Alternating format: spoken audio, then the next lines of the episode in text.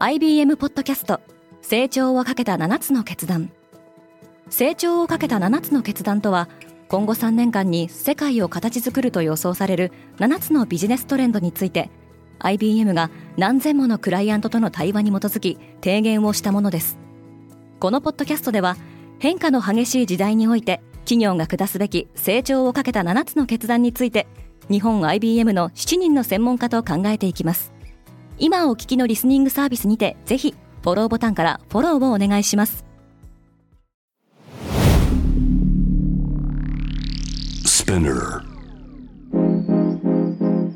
おはようございます。荻野かなです。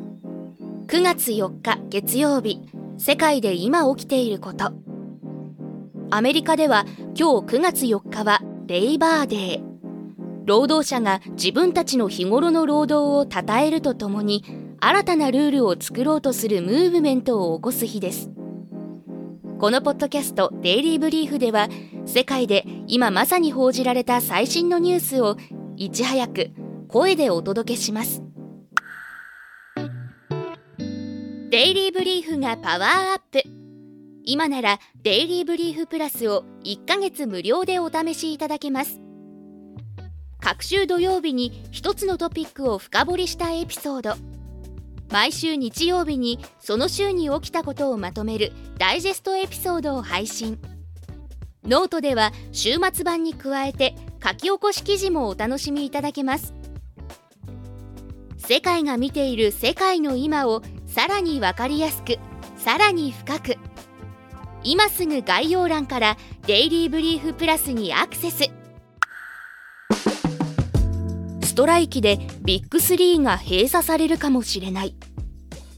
自動車大手のゼネラルモーターズフォードモーターステランティスの3社と全米自動車労働組合との交渉期限が今月14日に迫っています。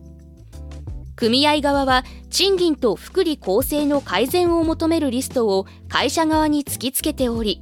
協議がまとまらない場合はストライキに踏み切る可能性も示唆しています。自動車業界では EV 電気自動車への移行が進んでいますが従来のガソリン車に比べて EV は組み立てに必要な労働者が少なくて済むとされており組合側は EV へのシフトに合わせた待遇改善を求めています。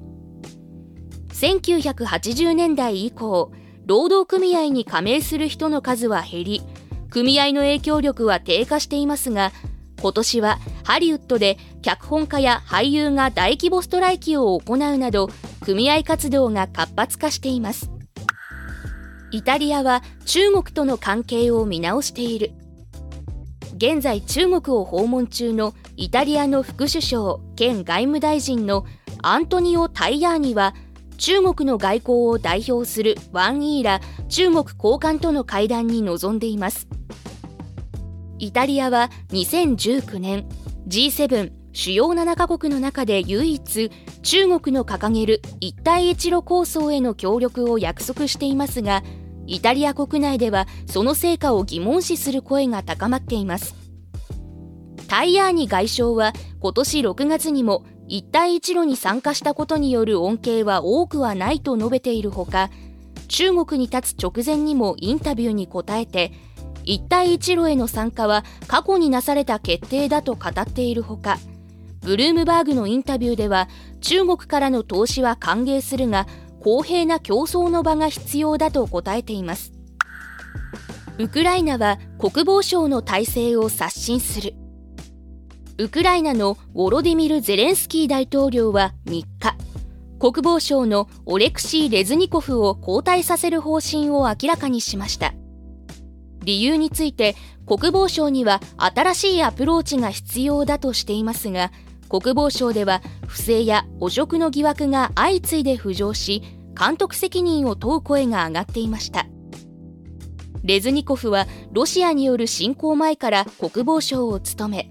西側諸国の軍事援助の確保に貢献してきました。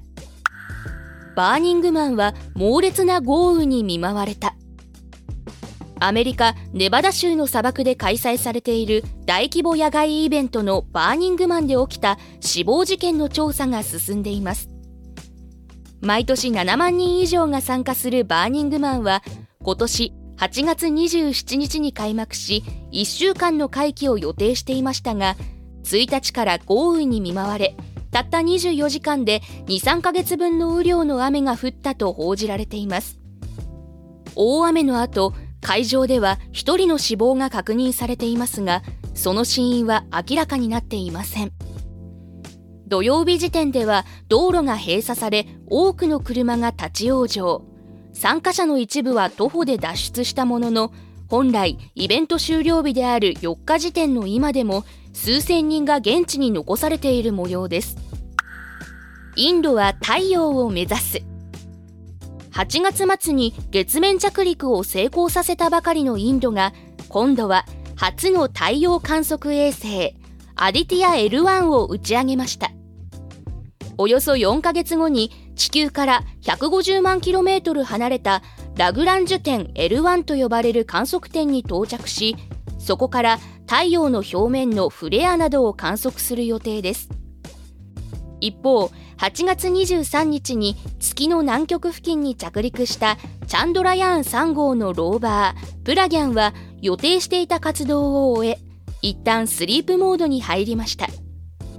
これは南極周辺が月の夜となり気温がマイナス120度以下まで下がって探査機の活動に適さなくなるためです。イスロインド宇宙研究機関は月の夜が明ける9月22日に探査活動を再開できるよう期待していると述べています。今世界で起きているニュースをいち早く受け取りたい方はデイリーブリーフをぜひお聞きのプラットフォームでフォローしてくださいね。そしてデイリーブリーフは皆様のご意見をもとにより良いコンテンツにアップグレード中です。引き続きパートナー、リスナーの皆様のご感想をコメント等でお待ちしております。荻野かなでした。良い一日を。